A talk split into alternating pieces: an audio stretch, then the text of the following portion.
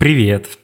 Я сегодня продолбал 50 тысяч. Не своих, будовских, э, но, вообще ощущается как своих. Мы купили супер неэффективную рекламу в The Bell, на удивление, э, и к нам пришел один человек, типа одна консультация. Мы заработали рублей, я не знаю, 800, 900, не, не могу сейчас посчитать. Вообще, знаешь, трафик приходит из каких-то очень неожиданных каналов. Ну, то есть от подкастов, на удивление, много. Не только моего, а мы начали ходить и в другие подкасты с кураторами. Вообще, знаешь, иди и покупай консультацию H. Может быть, это меня как-то спасет сейчас. Ладно, шутки шутками.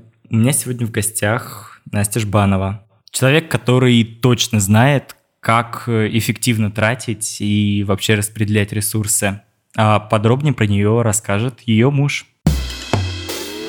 Привет, меня зовут Никита Лихачев. Вы можете знать меня по изданию T-Journal. В 2011 году мы основали его небольшой командой, из которой впоследствии вырос издательский дом «Комитет». Во время работы главным редактором T-Journal я и познакомился с героиней этого интервью Анастасией Жбановой. С 2014 года она работала пресс-секретарем «Одноклассников», а с 2017 стала отвечать в Mail.ru Group за коммуникации сразу аж 13 продуктов компании. Чуть позже этот бесчеловечный скоп задач оптимизировался до направления объединявшего сервис объявлений ЮА, службы доставки еды Delivery Club и сервиса заказа такси City Mobile. В 2019 году Настя стала руководить коммуникациями в AliExpress России России, а еще через пару месяцев мы завели с ней кошку Ямайку и поженились. На правах наиболее близко знающего ее человека говорю, она смотрит на коммуникации не только со стороны пиар, но и со стороны людей, работающих в медиа, переживает за обе профессии и всегда хочет делать больше, чем от нее ожидают. Настолько, что преподает коммуникации студентам вышки, ведет собственный подкаст про медиа и коммуникации и дает профессиональные консультации. Надеюсь, вы заинтересовались еще больше.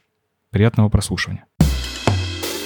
Настя, спасибо тебе большое, что пришла. А, я довольно недавно общался с Димой Лушниковым, который ушел из Alibaba во ВКонтакте, а у тебя совершенно другой путь. Ты, наоборот, из вот э, группы Mail ушла в AliExpress. Было бы круто, если бы ты на контрасте поделилась, э, каково это уйти из российской компании в международную. И давай попробуем вместе, может быть, сформулировать какие-то основные различия в том, как выстроена система коммуникаций в Mail и в Али, именно вот про пиар пиар-отдел. Да, привет. Вообще не совсем, наверное, правильно сравнивать с э, Димой, потому что Дим действительно переходил из Алибабы. Алиэкспресс Россия сейчас не является с э, структурой Алибабы. Mail.ru Group, РФПИ, Мегафон и Алибаба — это наши инвесторы. Но в целом это совместное предприятие, мы уже являемся такой отдельной компанией. Компания российская, э, то есть мы можем, конечно, сказать, что у нас международные корни, действительно бренд, он сам по себе международный, но компания это все равно российская, поэтому такой логичный для меня был совершенно путь, потому что Mail.ru Group — это очень близкая к Алиэкспрессу компания, и я это рассматриваю, ну, наверное, что-то типа такого большого проекта. Mail.ru Group у меня было очень много разных проектов, они все были, может быть, чуть меньше, да, по там объему и задач, и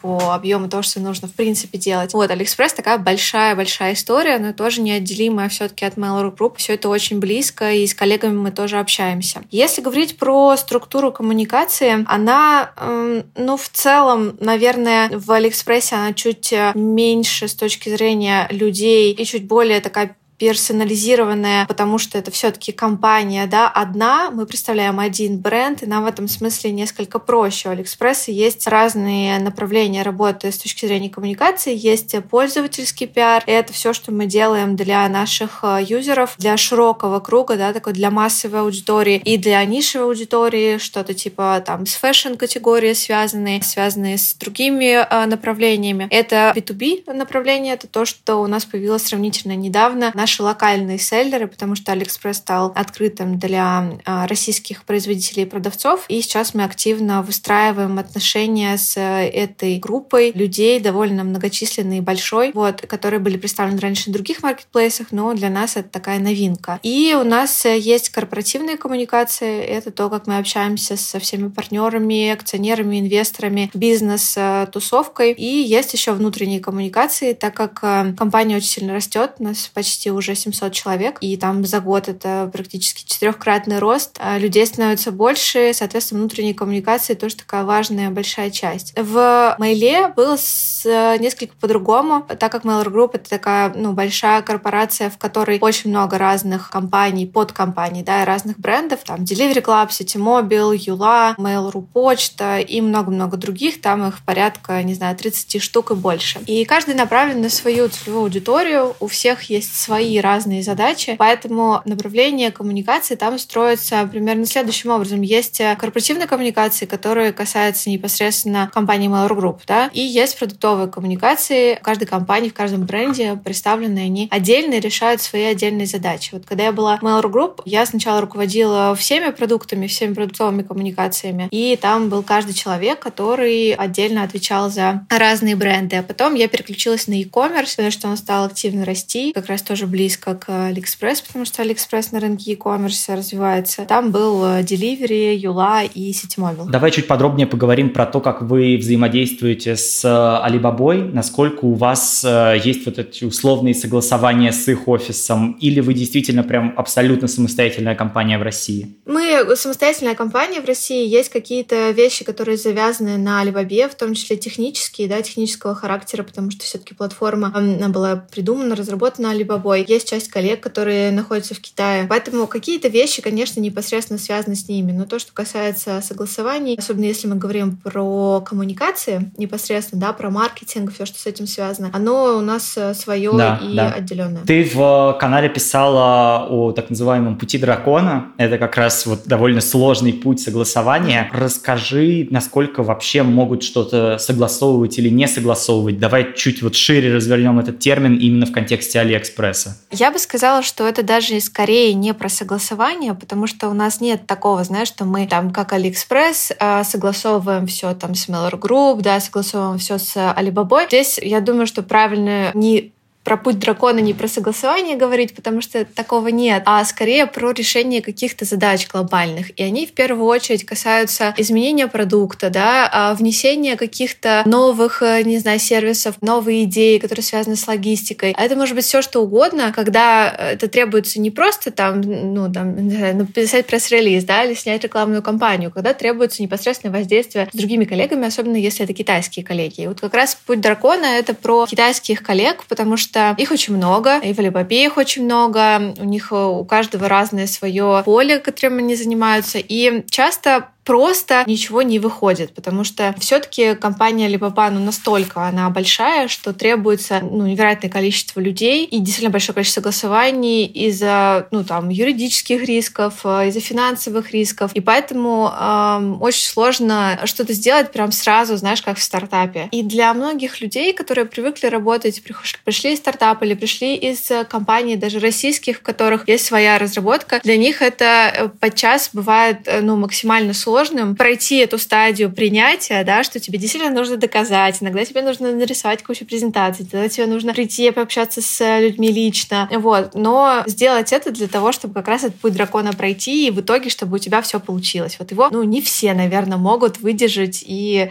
э, до, добиться результата. Давай, может быть, чуть подробнее поговорим про то, насколько сильно вообще отличается коммуникация с э, китайскими коллегами от э, коммуникации вот с российским сегментом. Есть ощущение, что там действительно несколько другой взгляд на продукт в целом, насколько он разнится и насколько вот этот флер, он э, есть в России. Ты знаешь, э, у меня, к сожалению, я бы сказала, не было вот лично контакта много. Э, то есть он такой был, знаешь, типа uh-huh. полгода с китайскими коллегами, потом они, к сожалению, уехали все в Китай из-за коронавируса, но мы общаемся онлайн, безусловно, очень много. Из того, что я бы, наверное, сказала наиболее важным, это какая-то ментальная, больше ментальное отличие скорее в подаче информации и в том, как люди между собой общаются. Я не вижу каких-то прям глубоких различий в том, как мы понимаем продукт или в том, как понимаем бизнес. Все понимают, что бизнес должен зарабатывать деньги, продукт должен отвечать потребностям аудитории, логистика должна работать хорошо. Все все это понимают. Но вот если говорить про решение там задач, то на моменте коммуникации иногда ну, как бы эти отличия видны. Например, что китайские коллеги не принято да, на Востоке в лоб говорить человеку, что что ты неправильно что-то делаешь или ты плохо что-то делаешь, особенно при других коллегах, да, не принято критиковать, потому что, ну, вот такова восточная традиция, потому что это очень-очень плохо, и сразу, ну, человек прям падает грязь лицом. Для русских коллег, наоборот, это, может быть, так драйвит немножко, да, потому что там... Конечно, это, это точка роста да. вообще считается, а, да. Вот, и мы общаемся друг с другом часто очень прямолинейно и открыто. В Китае это не принято, и с китайцами это не принято. Ну, просто человек может не ну, перестать отвечать, выходить на контакт и как бы всячески закроется. Это, ну, явно не нужно. Поэтому этот директ, да, фидбэк, у нас он директ фидбэк, у них он совершенно не директ. А, ну и все, что касается вот такой как бы подачи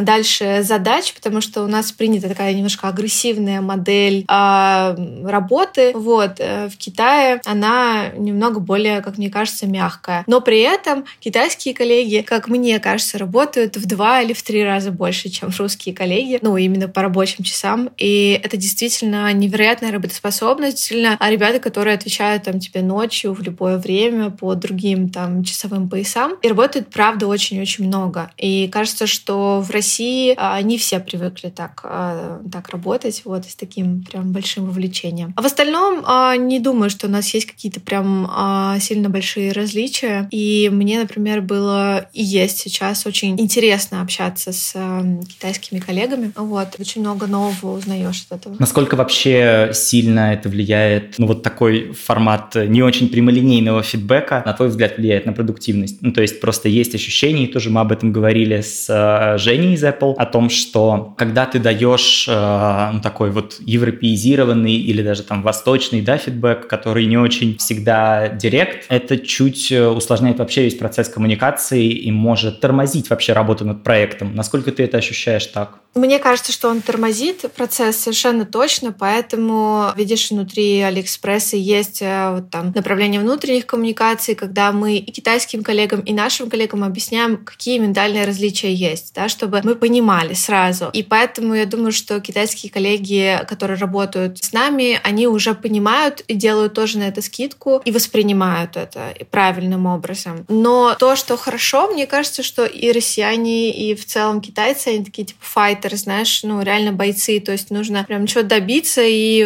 вот кровь из глаз, но ну, ты это сделаешь. Поэтому мне кажется, что это влияет, но а, в конечном итоге мы к какому-то результату все равно приходим. Давай чуть больше про твой отдел. Расскажи, сколько вообще человек работает вместе с тобой, какие есть подразделения внутри PR направления и насколько вообще вот вас много действительно? Ну, нас совсем немного, нас всего пять человек. Это те направления, которые я как раз перечислила, это корпоративные коммуникации, это B2B направление и это лайфстайл, все, что касается B2C, да, пользователей. Вот, есть еще там внутриком, который вместе с HR мы курируем. И это, пожалуй, все. То есть по сравнению, например, с тем отделом, который был в Mailer Group, там практически из 20 человек, это, конечно, гораздо меньше, но при этом в таком компактном режиме проще иногда решаются какие-то задачи. Я надеюсь, что мы будем расти, вот, потому что задач у нас мега много, и продукт действительно большой, и бизнес растет сильно сильно, но пока так. А насколько пиар-отдел выделен от э, всего маркетингового отдела Али? То есть вот давай чуть больше поговорим про то, как вы взаимодействуете там и с внутренними коммуникациями, и там с рекламным отделом. Может быть, вот про всю структуру маркетинга, если мы расскажем, мне кажется, будет здорово. А, про всю структуру маркетинга, ну так в деталях я, наверное, не расскажу. Все-таки это, ну, как да. коммерческая тайна. Наверное, будет правильно, если уж рассказывать это маркетологам. Но коммуникации выделены от э, маркетинга. Мы подчиняемся, я подчиняюсь SEO. Компании у нас два у нас два косео, один китайский, второй э, русский. Соответственно, я подчиняюсь русскому косео, и пиар — это отдельное да, направление. А маркетинг у нас а, представлен разными тоже направлениями. У нас есть бренд-маркетинг, есть э, трафик, да, все, что связано с покупкой трафика. Вот. Э, есть типа интернет-маркетинг, есть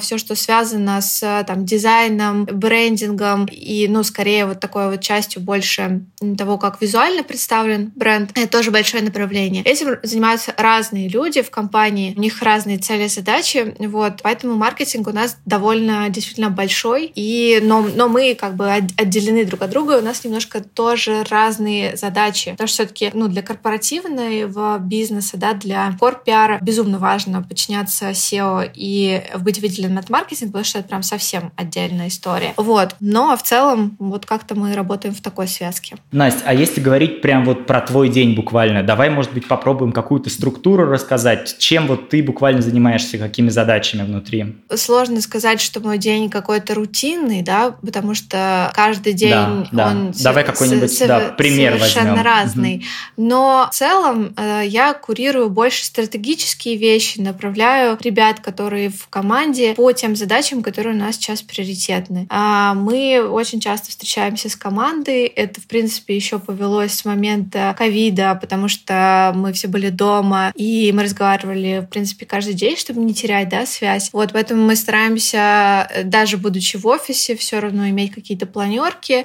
распределять задачи, фокусы. И дальше я уже как бы пытаюсь разделиться и разбиться на все там четыре части или пять частей, которые есть. Я занимаюсь стратегией, если там глобально на это смотреть, всем, что связано с бюджетированием, всем, что связано с выделением ресурсов и так далее. Ну и глубоко погружена, в принципе, в то, что происходит в компании, в ее бизнес, для того, чтобы это доносить тоже своим ребятам, а, чтобы у нас все задачи бизнеса решались. То есть есть какой-то свой там план по тому, как, в принципе, поддерживать имидж Алиэкспресса, улучшать его и прочее.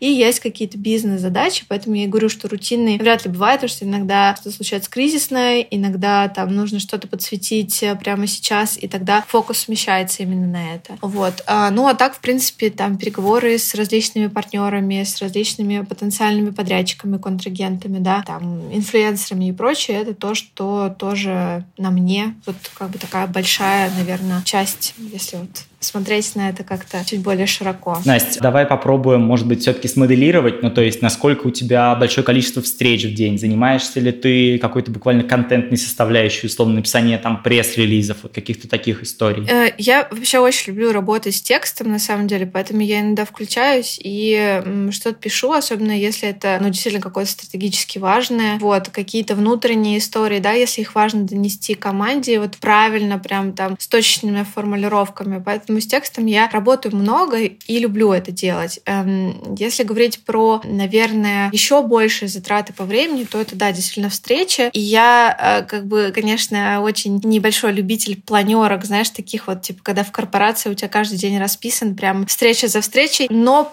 при этом это тоже важная часть работы, потому что отделов много, и нужно тоже погружаться в каждую из этих там частей направлений. Наверное, больше все-таки занимают э, времени встреч встречи и разговоры с внешними коллегами, будь то журналисты или инфлюенсеры, или вот как раз подрядчики, да, донесение до них каких-то мыслей. И, эм, наверное, еще большая часть, э, но она не привязана как-то, знаешь, к рабочему дню, она происходит все время, и эта часть связана с эм, созданием идей, креативом, потому что на этом, ну, завязана большая часть моей работы, даже если это какие-то бизнес-решения, да, это там финансовый пиар, все равно здесь важна доля креатива, как лучше это сделать. Вот. Ну и, и, безусловно, время тратится на аналитику, на чтение всевозможных новостей, материалов, э, отчетов, э, данных э, и так далее по конкурентам, по нам, по рынку в целом, да, для того, чтобы быть в курсе и понимать, что происходит. Настя, хочу с тобой поговорить чуть-чуть про наверное, какую-то ситуативность, и если можно, я это как-то сформулировал даже в формате дерзость в коммуникации. Расскажи, насколько вообще э, вы позволяете себе быть дерзкими, вы позволяете себе быть ситуативными. Я здесь, наверное, хочу вспомнить кейс с Wildberries, э, когда Marketplace просто обязал делать скидки э, на какие-то определенные группы товаров. И вы тогда, насколько я помню, довольно быстро отреагировали и пригласили к себе э, часть, э, значит,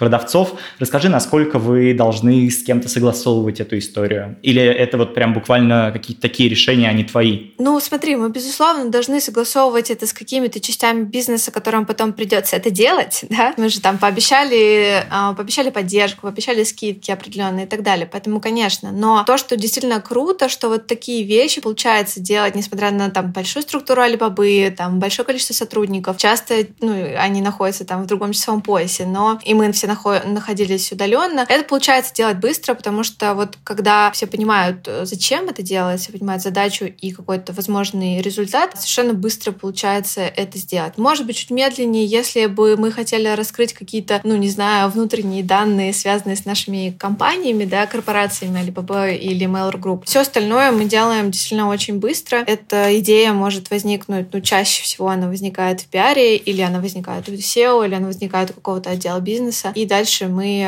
инициируем уже создание ее. Если говорить про то, насколько это важно, ну, мне кажется, что тут даже комментировать странно, это супер важно для бизнеса, особенно развивающегося бизнеса, и для коммуникации. То есть наша работа перешла от модели, когда мы рассказываем про компанию после того, как что-то происходит, да, пресс-релизами и комментариями и прочим интервью, к более инициативной истории, когда мы сами пытаемся придумать те решения, которые позволят нам там, получить большее количество селлеров или привлечь внимание к чему-то. Пиар, как известно, редко бывает так, что набирает там, генерит GMV, да, или генерит там конкретных а, пользователей. При этом пиар может решить а, задачи отдельно, особенно если это связано с B2B. Вот. И поэтому, если бизнес а, понимает, зачем это делается, все быстро происходит. Насколько много вы коммуницируете с SEO? Насколько часто он принимает решения какие-то? Я думаю, что... Или спускает наоборот? Каждый день мы так или иначе а, общаемся и по много раз в день. А, у нас очень такая сильная связка, потому что SEO транслирует большое количество идей, ну и в целом направлений мысли. Без этого ну, невозможно понять, э, как правильно коммуникация, на чем основываться, да, на чем фокус. Это очень важно и очень нужно. Поэтому я и во всех там встречах наших бизнесовых тоже принимаю участие, потому что важно, чтобы пиар был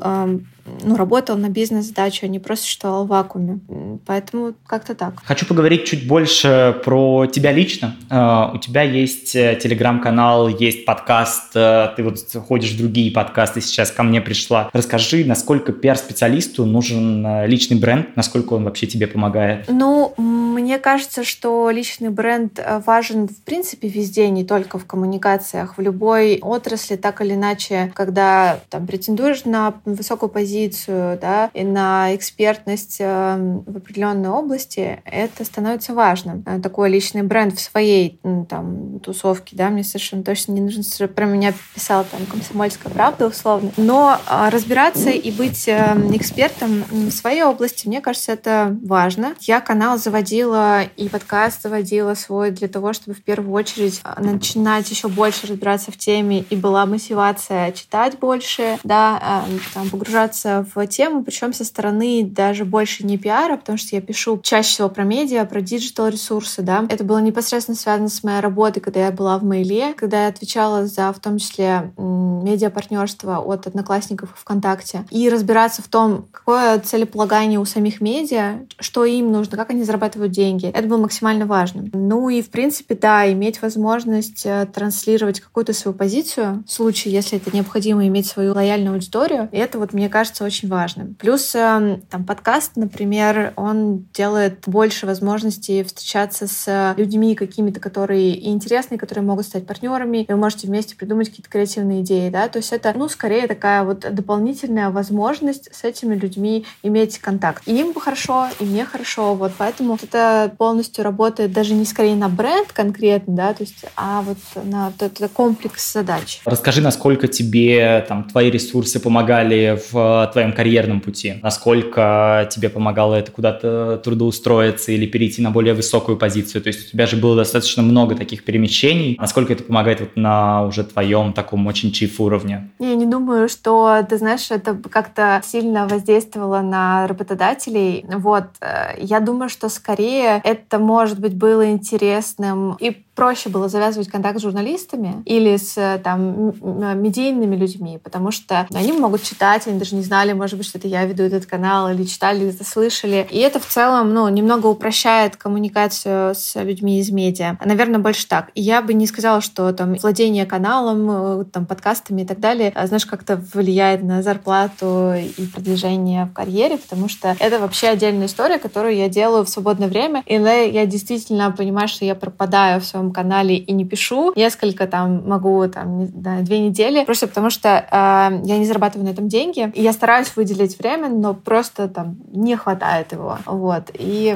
ну, вот как-то так. А нет ли у тебя ощущения, что вот какие-то такие свои личные ресурсы, они могут чуть сбивать фокус от основной работы? Или ты просто очень четко приоритизируешь и никогда не ставишь их в первую очередь? Ну, вот ты знаешь, когда я работала в, в Mail е, это очень сильно помогало, потому что я таким образом search ила информацию, нужную для конкретной работы. Если говорить про Алиэкспресс сейчас, иногда действительно не хватает на это времени, тогда я приоритизирую и там, если и пишу, то что-то только вне работы. Вот. Но это не занимает какое-то колоссальное количество времени, поэтому я справляюсь пока, по крайней мере. Настя, ты много говоришь про карьеру в канале, поэтому я, наверное, не могу с тобой не затронуть эту тему. В частности, у тебя недавно вышел подкаст с э, Аленой Владимирской, который наделал довольно много шума, и первый такой вводный вопрос вот из этого блока. Расскажи, насколько ты поддерживаешь точку зрения, что сейчас из э, пиар, из коммуникации нужно потихоньку уходить? Ну, я, в общем, и в подкасте это говорила, и для этого написала потом э, колонку, да, свой материал на VC, потому что я много с чем была согласна с Аленой, но с тезисом, который, ну, там, если вырвать его из контекста, я не вполне согласна. То есть я говорила о том, что валить из профессии нужно, если, э, ну, там, ты разочаровался действительно, или или если для тебя это большая там, рутина, не видишь перспектив и так далее. Я хотел с тобой как-то продолжить момент с тем, э, как сейчас искать работу молодому специалисту. Может быть, какие-то твои советы? Я уверен, что ты большое количество ребят собеседуешь, и когда была в мейле, и сейчас в Али. Может быть, вернемся к каким-то твоим первым шагам, и, может быть, потом отдельно посмотрим с высоты твоего опыта, что для тебя сейчас важно, когда к тебе приходят на джуновские позиции. К сожалению или к счастью, я не знаю, ко мне на джуновские позиции уже не приходят, но я могу ответить на этот вопрос. Понятно, потому что я еще работаю с студентами, я преподаю, поэтому эта тема мне ужасно близка, и я ее очень люблю. Если говорить про меня, то а, у меня у самой, а, ну, все мои перемещения, они были всегда связаны с какой-то инициативностью. А, я изначально а, жила в Челябинске, я училась в Челябинске. Ну, в тот момент я просто понимала, что мне не очень интересно работать на уровне там Челябинска, на уровне региона. Мне интересно сделать что-то еще. Поэтому я проявляла какую-то невероятную активность и инициативность в университете. Меня взяли на практику, я приехала на практику и, собственно, осталась э, в компании, получила приглашение, потому что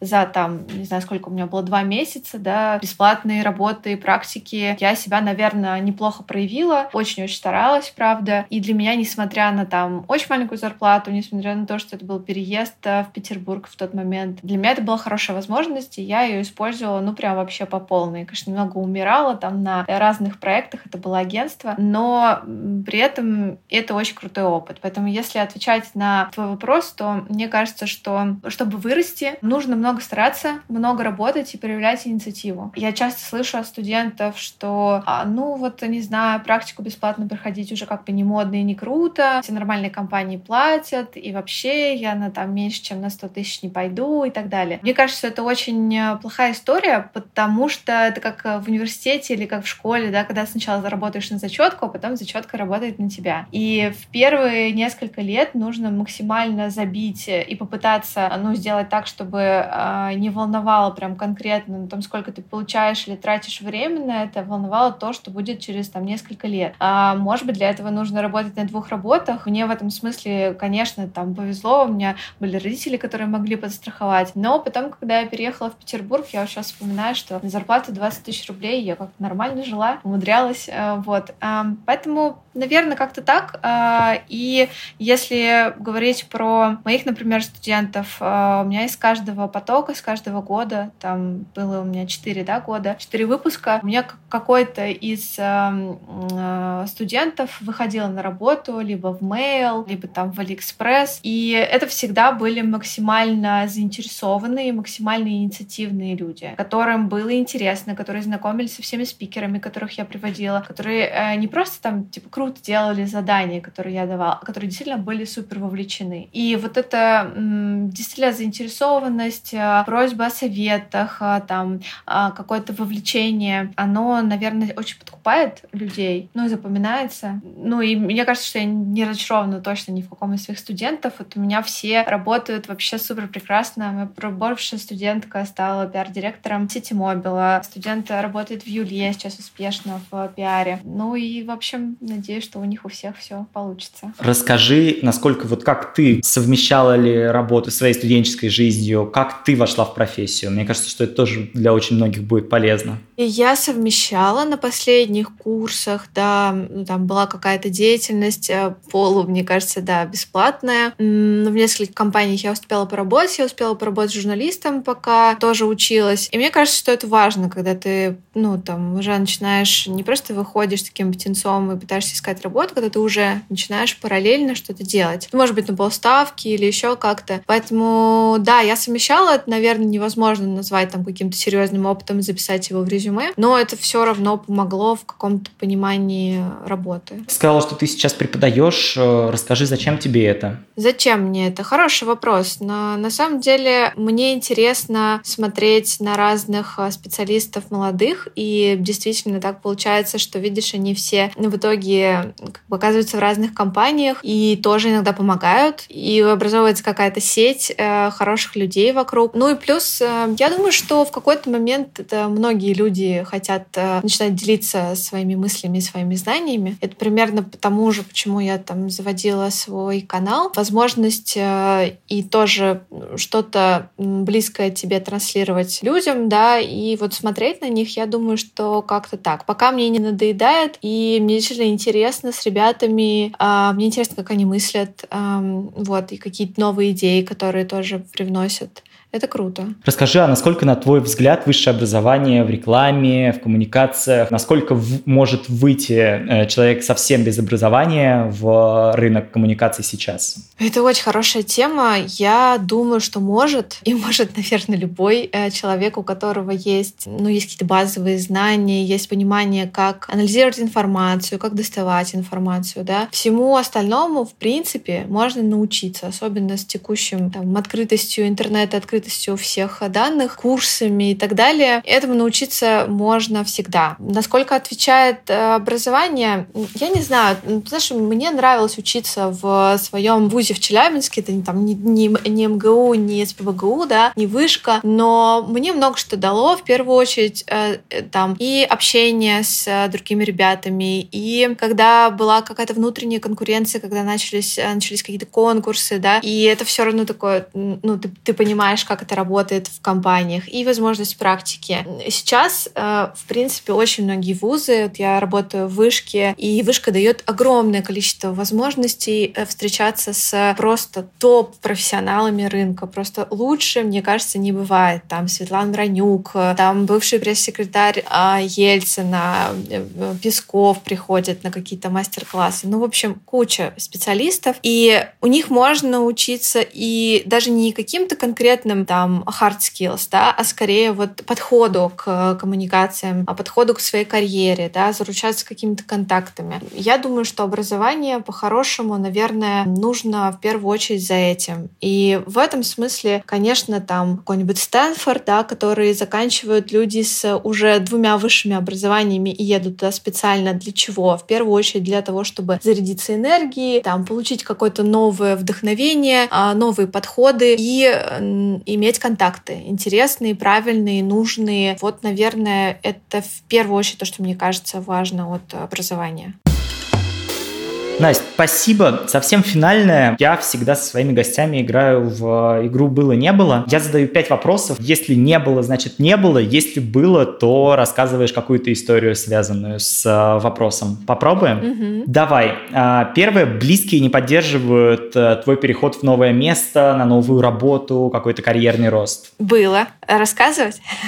Слушай, я в Петербурге жила а, там сколько, шесть лет назад. Я работала в совершенно прекрасной компании компании Valio, компании, которая производит молоко, там вот сыры и все такое. Компания — это абсолютный лав-бренд, э, и, ну, такая финская, прекрасная, и все отлично. Я живу в Петербурге. Вот, э, когда я рассказала своим э, многим друзьям из Петербурга, что я уезжаю в Москву и прихожу в Одноклассники, меня так, ну, немножечко троллили, и не, не мои прям близкие-близкие, но скорее друзья, да, зачем ты это делаешь из Петербурга в Москву, еще из такой крутой компании, в какие-то непонятные одноклассники, которые там умирают, загибаются и прочее. И, и приходилось, в принципе, объяснять. Это, конечно, был такой демотивирующий фактор, но все-таки я э, решила попробовать. И вот вообще не жалею. А, хотела уйти на сторону агентства со стороны клиента? Нет, не было ни разу.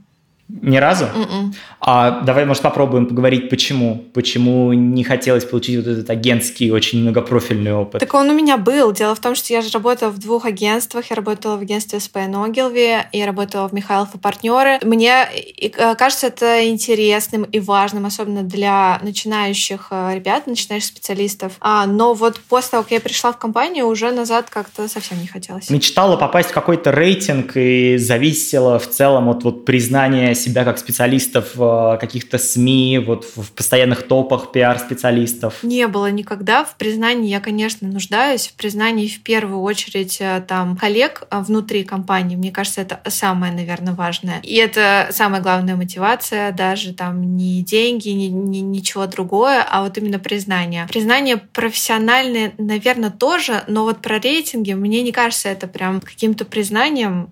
Я скептически отношусь к большинству рейтингов. Настя, а пропускала универ ради работы в студенческие годы?